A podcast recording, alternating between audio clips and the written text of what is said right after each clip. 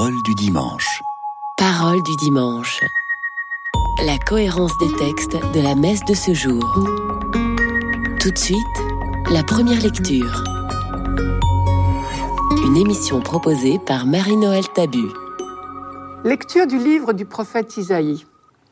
Dans un premier temps, le Seigneur a couvert de honte le pays de Zabulon et le pays de Nephtali.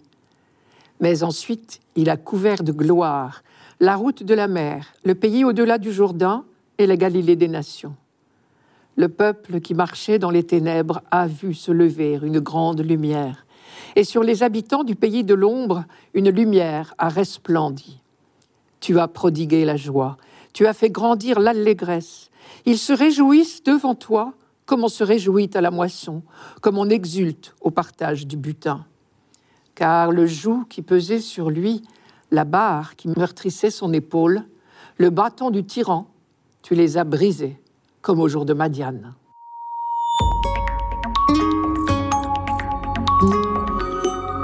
À l'époque dont il est question, le royaume d'Israël est divisé en deux depuis la mort de Salomon en 933 avant Jésus-Christ.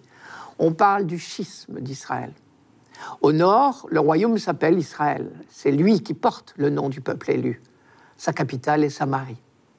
Au sud, il s'appelle Juda, capitale Jérusalem. C'est lui qui est véritablement le royaume légitime, car c'est la descendance de David sur le trône de Jérusalem qui est porteuse des promesses de Dieu. Isaïe, lui, prêche dans le royaume du sud, sous le roi Akaz. Nous sommes vers 730 avant Jésus-Christ. Un petit roi, Ézéchias, vient de naître à Jérusalem en 735 et tous les espoirs reposent sur lui. C'est celui dont Isaïe avait annoncé la naissance très solennellement, je vous la rappelle. Voici que la jeune femme est enceinte, elle enfante un fils, et elle lui donnera le nom d'Emmanuel. Mais pour l'instant, tout va mal. L'empire assyrien est très menaçant à nos portes. Le royaume du Nord a déjà été annexé en partie par la Syrie en 732. Et c'est à cela qu'Isaïe fait allusion quand il dit dans un premier temps, le Seigneur a couvert de honte le pays de Zabulon et le pays de Nephtali. Zabulon, Nephtali, ce sont deux tribus du nord. Pour l'instant, le royaume du sud n'est pas encore annexé, parce que le roi Akaz a préféré capituler d'avance.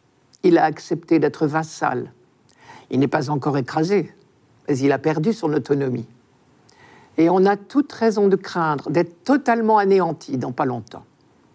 Et c'est dans ce contexte historique extrêmement sombre qu'Isaïe prend la parole. À ses contemporains complètement découragés, il rappelle qu'on n'a jamais le droit de désespérer. Pour les prophètes, comme pour Isaïe, l'argument de la foi, c'est toujours le même. Il consiste à rappeler que Dieu n'a jamais abandonné son peuple, et l'exemple ne manque pas. Ici, Isaïe en choisit un particulièrement frappant. C'est l'histoire de Gédéon. Je vous la rappelle. Au temps des juges, c'est-à-dire avant la monarchie, une tribu nomade, les Madianites, terrorisait la population avec ses chameaux, car elle détruisait toutes les récoltes et elle opérait des razzias impitoyables. Et Dieu avait choisi le petit Gédéon pour sauver son peuple. Or, les Madianites étaient innombrables. La troupe de Gédéon ne comprenait que 300 hommes. Eh bien, ces 300 hommes, armés seulement de lumière et de trompettes, avaient mis en déroute le camp des ennemis. Leur secret, évidemment, c'était leur foi en la présence de Dieu. Aujourd'hui, nous parlons rarement de Gédéon, mais les contemporains d'Isaïe connaissaient très bien cette histoire.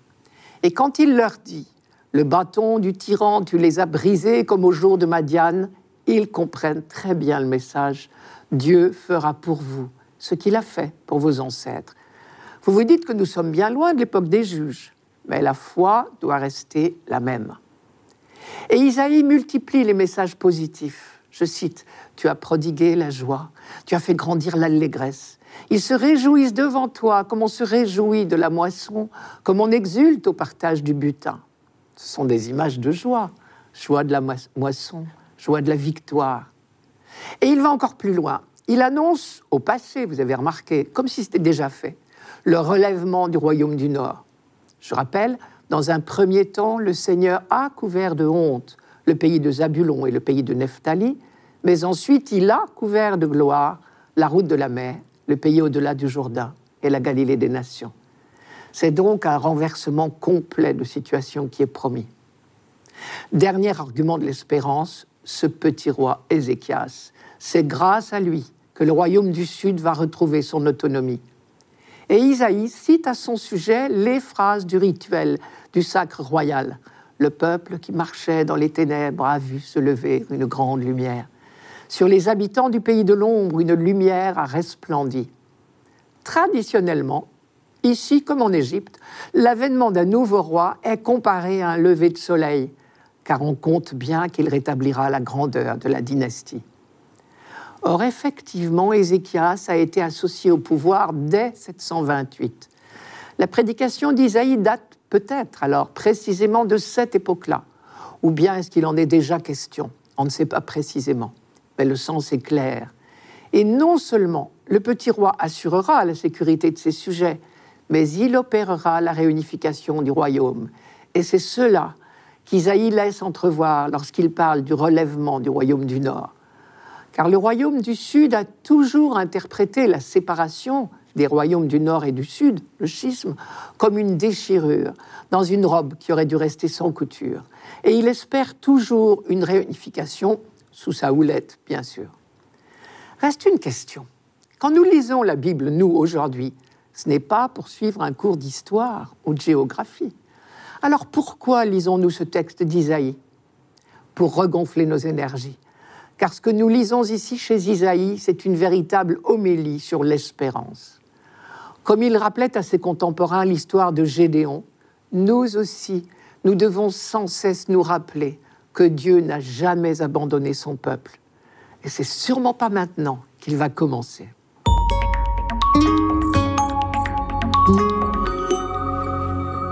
Radio Notre-Dame. Parole du dimanche. Parole du dimanche la cohérence des textes de la messe de ce jour. Tout de suite, le psaume. Une émission proposée par Marie-Noël Tabu. Psaume 26. Le Seigneur est ma lumière et mon salut.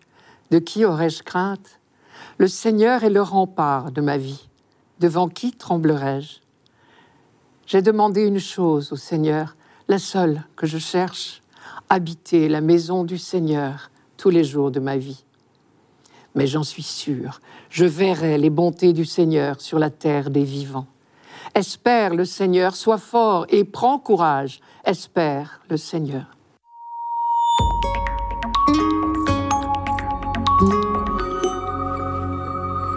Le Seigneur est ma lumière et mon salut.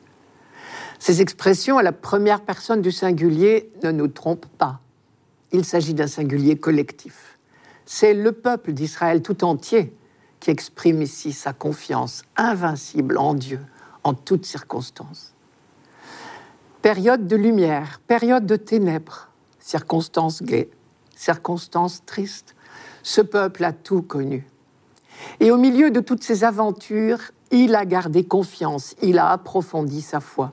Et ce psaume 26 en est un superbe témoignage. Dans les versets retenus par le missel pour aujourd'hui, il y a deux images. La première, c'est celle d'un roi. Parfois, on a pu comparer Israël à un roi assiégé par des ennemis. Et son Dieu l'a toujours soutenu. Le Seigneur est ma lumière et mon salut. De qui aurais-je crainte? Le Seigneur est le rempart de ma vie. Devant qui tremblerais-je Que ce soit l'attaque par surprise des Amalécites dans le désert du Sinaï au temps de Moïse, ou bien la menace des rois de Samarie et de Damas contre le pauvre petit roi Akaz, terrorisé vers 735, ou encore le siège de Jérusalem en 701 par le roi assyrien Sennacherib, et j'en oublie, les occasions n'ont pas manqué. Et face à ces dangers, il y a deux attitudes possibles. La première, c'est celle du roi David, un homme comme les autres, pécheur comme les autres. Son histoire avec Bethsabée était célèbre. Mais un croyant assuré en toutes circonstances de la présence de Dieu à ses côtés. Et David est resté un modèle pour son peuple. En revanche, nous avons rencontré pendant l'Avent, dans un texte du prophète Isaïe, le petit roi Akaz, qui n'avait pas la même foi sereine. Et à ce propos, Isaïe avait eu une phrase très expressive pour dire que le roi cédait à la panique au moment du siège de Jérusalem. Je vous rappelle cette phrase. Le cœur du roi et le cœur de son peuple se mirent à trembler comme les arbres de la forêt sont agités par le vent. Et la mise en garde d'Isaïe avait été très ferme. Il avait dit au roi, si vous ne croyez pas, vous ne subsisterez pas. On pourrait dire en français d'aujourd'hui, vous ne tiendrez pas le coup. Soit dit en passant, Isaïe faisait là un jeu de mots sur le mot Amen, car c'est le même mot en hébreu qui signifie croire, tenir dans la foi et tenir fermement. Cela peut nous aider à comprendre le sens du mot foi dans la Bible. Je reviens aux deux attitudes contrastées de David et d'Akaz. Le peuple d'Israël a bien sûr connu tour à tour ces deux types d'attitudes. Mais dans sa prière, il se ressource bien sûr dans la foi de David. Ou encore, c'est la deuxième image que nous propose ce psaume. Israël peut être comparé à un lévite, un serviteur du temple dont toute la vie se déroule dans l'enceinte du temple de Jérusalem. J'ai demandé une chose au Seigneur, la seule que je cherche, c'est d'habiter la maison du Seigneur tous les jours de ma vie.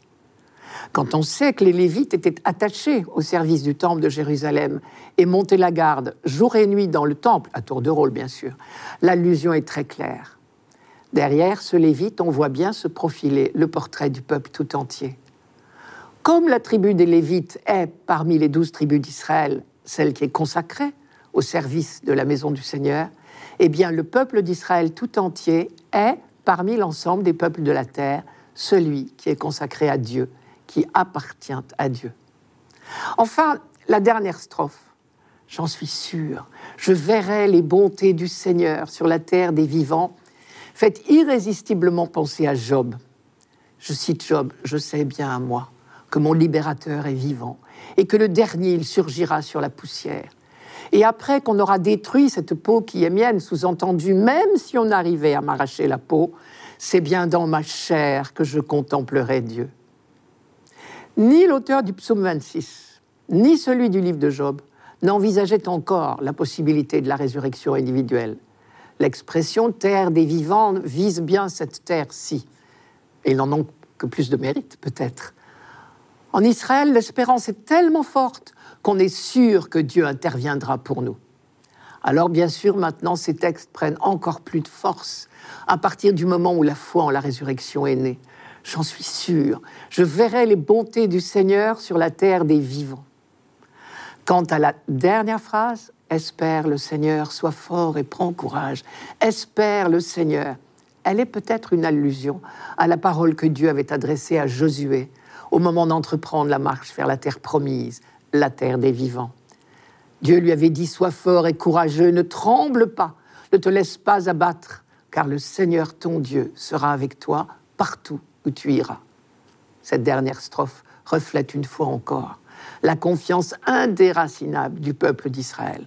J'en suis sûr, je verrai les bontés du Seigneur sur la terre des vivants. Cette confiance, on le sait, elle est fondée sur la mémoire de l'œuvre de Dieu, et c'est elle qui autorise l'espérance. Espère le Seigneur, sois fort, prends courage, espère le Seigneur. L'espérance, si j'ose dire, c'est la foi conjuguée au futur. André Chouraki, lui, l'appelait la mémoire du futur. On ne s'étonne donc pas que ce psaume soit proposé pour les célébrations de funérailles. Les jours de deuil sont bien ceux où nous avons besoin de nous réenraciner, de nous ressourcer dans la foi et dans l'espérance de nos pères.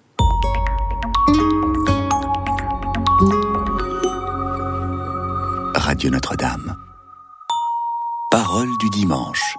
Parole du dimanche. La cohérence des textes de la messe de ce jour. Tout de suite, la deuxième lecture.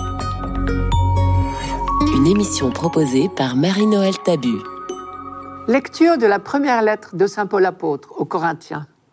Frères, je vous exhorte, au nom de notre Seigneur Jésus-Christ, ayez tous un même langage, qu'il n'y ait pas de division entre vous Soyez en parfaite harmonie de pensée et d'opinion. Il m'a été rapporté à votre sujet, mes frères, par les gens de chez Chloé, qu'il y a entre vous des rivalités. Je m'explique. Chacun de vous prend parti en disant Moi, j'appartiens à Paul, ou bien moi, j'appartiens à Apollos, ou bien moi, j'appartiens à Pierre, ou bien moi, j'appartiens au Christ. Le Christ est-il donc divisé? Est-ce Paul qui a été crucifié pour vous? Est-ce au nom de Paul que vous avez été baptisé? Le Christ, en effet, ne m'a pas envoyé pour baptiser, mais pour annoncer l'Évangile, et cela sans avoir recours au langage de la sagesse humaine, ce qui rendrait vaine la croix du Christ.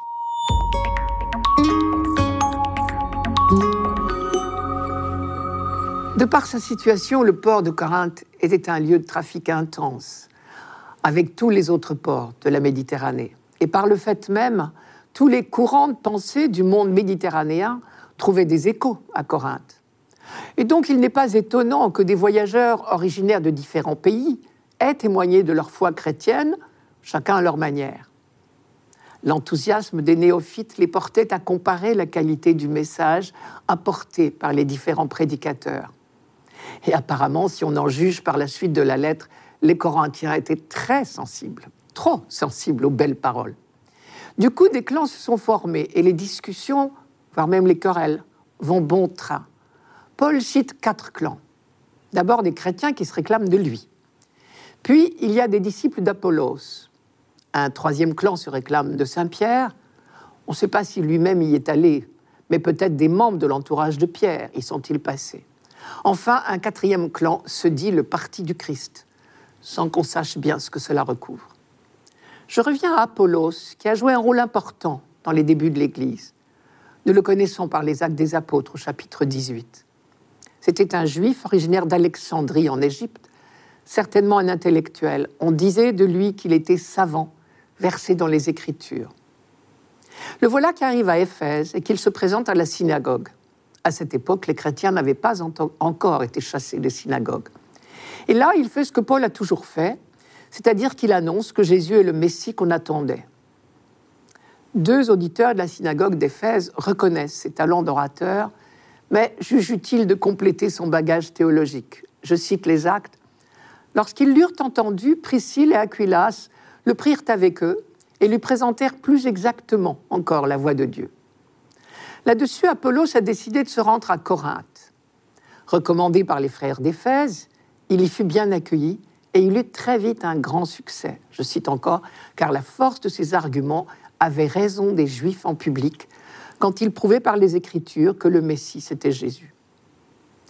Visiblement donc, si j'en crois Saint Luc, dans ce passage des Actes des Apôtres, Apollos est un chrétien fervent et il parle bien.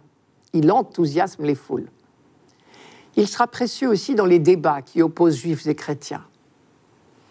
Il est certainement plus éloquent que Paul, qui reconnaît lui-même ne pas avoir la même habileté je cite Paul, Jésus m'a envoyé annoncer l'Évangile sans avoir recours à la sagesse du langage humain. Et ce qu'il appelle la sagesse du langage humain, c'est l'art oratoire, la force de l'argumentation. Et ça, c'est intéressant. Pour Paul, l'évangélisation ne se fait pas à coup de discours et d'arguments. Le Christ m'a envoyé pour annoncer l'Évangile, sans avoir recours à la sagesse du langage humain, ce qui viderait de son sens la croix du Christ c'est-à-dire pour prêcher l'évangile de l'amour. Pas besoin d'éloquence et de beaux arguments qui cherchent à convaincre. Dans le mot convaincre, si on y réfléchit bien, il y a le mot vaincre. Or, il est évident que la forme du discours doit être cohérente avec le contenu du message. On ne peut pas annoncer un Dieu de tendresse en employant la violence, même seulement verbale. La suite de la lettre nous prouve qu'Apollos ne fait rien pour s'attirer des admirateurs. Il n'est resté que peu de temps à Corinthe et puis il a rejoint Paul à Éphèse. Paul lui-même le pousse à retourner à Corinthe, mais Apollos refuse, probablement pour ne pas aggraver les tensions dans la communauté chrétienne. En tout cas, Paul, qui a quitté Corinthe maintenant, continue à recevoir des nouvelles par les commerçants qui vont régulièrement de Corinthe à Éphèse, et en particulier des employés d'une certaine Chloé, ont fait état de véritables querelles qui divisent la communauté. Alors Paul se décide à prendre la plume. Il ne leur fait pas la morale. À ses yeux, c'est beaucoup plus grave que cela. Pour lui, c'est le sens même de notre baptême qui est en jeu. Et c'est la simplicité de l'argumentation de Paul qui peut nous étonner. Pour lui, c'est très simple. Être baptisé, c'est être uni au Christ. Il n'est donc plus possible d'être divisé entre nous. Les chrétiens, comme leur nom l'indique, ont tous été baptisés au nom du Christ. C'est-à-dire que le nom du Christ a été prononcé sur eux. Et désormais, ils lui appartiennent. Personne ne peut dire j'ai été baptisé au nom d'un tel ou d'un tel, Paul ou Apollos ou Pierre. Tous ont été baptisés au nom du Christ. Le Concile Vatican II le dit bien. Quand le prêtre baptise, c'est le Christ qui baptise. Être baptisé au nom du Christ est être greffé sur lui. Dans une greffe, c'est la réussite de la greffe qui compte. Peu importe le jardinier.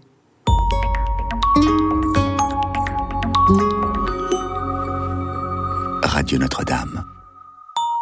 Parole du dimanche. Parole du dimanche. La cohérence des textes de la messe de ce jour. Pour finir, l'Évangile. Une émission proposée par Marie-Noël Tabu. Évangile de Jésus-Christ, selon saint Matthieu. Quand Jésus apprit l'arrestation de Jean le Baptiste, il se retira en Galilée. Il quitta Nazareth et vint habiter à Capharnaüm, ville située au bord de la mer de Galilée, dans les territoires de Zabulon et de Nephtali. C'était pour que soit accomplie la parole prononcée par le prophète Isaïe. Pays de Zabulon et pays de Nephtali, route de la mer et pays au-delà du Jourdain, Galilée des nations, le peuple qui habitait dans les ténèbres a vu une grande lumière. Sur ceux qui habitaient dans le pays et l'ombre de la mort, une lumière s'est levée. À partir de ce moment, Jésus commença à proclamer Convertissez-vous, car le royaume des cieux est tout proche. Comme il marchait le long de la mer de Galilée, il vit deux frères, Simon, appelé Pierre, et son frère André, qui jetaient leurs filets dans la mer, car c'étaient des pêcheurs. Jésus leur dit Venez à ma suite, et je vous ferai pêcheurs d'hommes. Aussitôt, laissant leurs filets, ils le suivirent. De là, il avança, et il vit deux autres frères, Jacques, fils de Zébédée, et son frère Jean, qui étaient dans la barque avec leur père, en train de réparer leurs filets. Il les appela. Aussitôt, laissant la barque et leur père, ils le suivirent. Jésus parcourait toute la Galilée. Il enseignait dans leur synagogue, proclamait l'évangile du royaume, guérissait toute maladie et toute infirmité dans le peuple.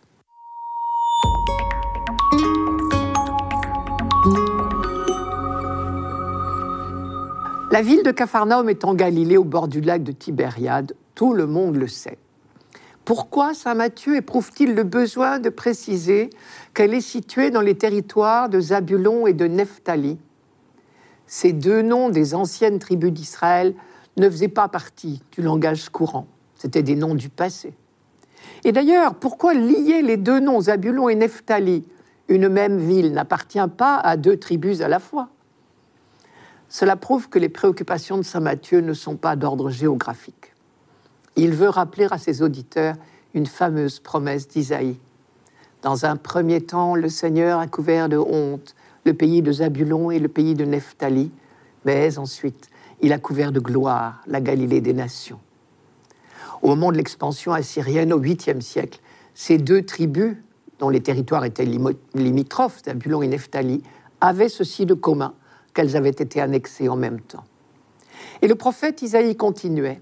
Le peuple qui marchait dans les ténèbres a vu se lever une grande lumière. Sur ceux qui habitaient le pays de l'ombre, une lumière a resplendi. Cette formule était employée lors de la cérémonie du sacre d'un nouveau roi. Son avènement, telle la promesse d'une ère nouvelle, était comparé à un lever de soleil. En évoquant cette prophétie, Matthieu applique à l'arrivée de Jésus en Galilée ces phrases rituelles du sacre. Manière de nous dire que le vrai roi du monde est venu habiter chez nous. Oui, enfin, la lumière s'est levée sur Israël et sur l'humanité tout entière. La Galilée, carrefour des nations, comme on disait, est la porte ouverte sur le monde. À partir d'elle, le salut de Dieu apporté par le Messie rayonnera sur toutes les nations. En même temps, Matthieu annonce déjà, en quelques mots, le déroulement des événements qui vont suivre, en racontant le départ de Jésus vers la Galilée après l'arrestation de Jean-Baptiste. Matthieu nous montre bien deux choses. Premièrement, que toute la vie du Christ est sous le signe de la persécution. Mais deuxièmement, aussi la victoire finale sur le mal. Jésus fuit la persécution, c'est vrai, mais ce faisant, il porte plus loin la bonne nouvelle. Du mal, Dieu fait surgir un bien. Et la fin de l'évangile nous montrera que de la souffrance et de la mort, Dieu fait surgir la vie. Voici Jésus à Capharnaüm, et Matthieu emploie une formule apparemment banale, à partir de ce moment. Or, si on regarde bien, il ne l'emploie qu'une seule autre fois, bien plus tard, au chapitre 16, et ce n'est pas un hasard. Les deux fois, il s'agit d'un grand tournant. Ici, à partir de ce moment, Jésus commence à proclamer Convertissez-vous, le règne de Dieu s'est approché. Au chapitre 16, ce sera À partir de ce moment, Jésus-Christ commença à montrer à ses disciples qu'il lui fallait s'en aller à Jérusalem, souffrir beaucoup de la part des anciens, des grands prêtres et des scribes, être mis à mort et le troisième jour ressuscité. Et effectivement, dans l'épisode d'aujourd'hui, nous sommes à un grand tournant. Avec l'effacement de Jean-Baptiste et le début de la prédication de Jésus, l'humanité a franchi une étape décisive. Du temps de la promesse, nous sommes passés au temps de l'accomplissement.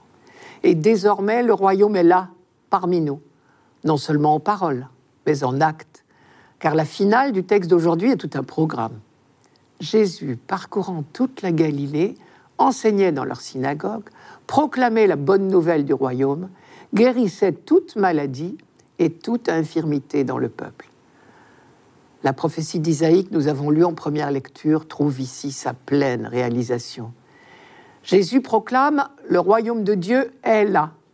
Et immédiatement, il annonce que pour faire connaître cette bonne nouvelle, il compte sur des témoins, des hommes qu'il choisit pour être ses collaborateurs. La démarche est significative. Jésus ne se lance pas seul dans l'accomplissement de sa mission. Il fait à des hommes ordinaires l'honneur d'y être associé. Ses collaborateurs qu'il choisit parmi des hommes dont le métier est la pêche, il les nomme pêcheurs d'hommes. Tirer des hommes de la mer, c'est les empêcher de se noyer, c'est les sauver. Jésus associe les apôtres à sa mission de sauveur. C'était Parole du dimanche, une émission présentée par Marie-Noël Tabu. Rendez-vous dimanche prochain.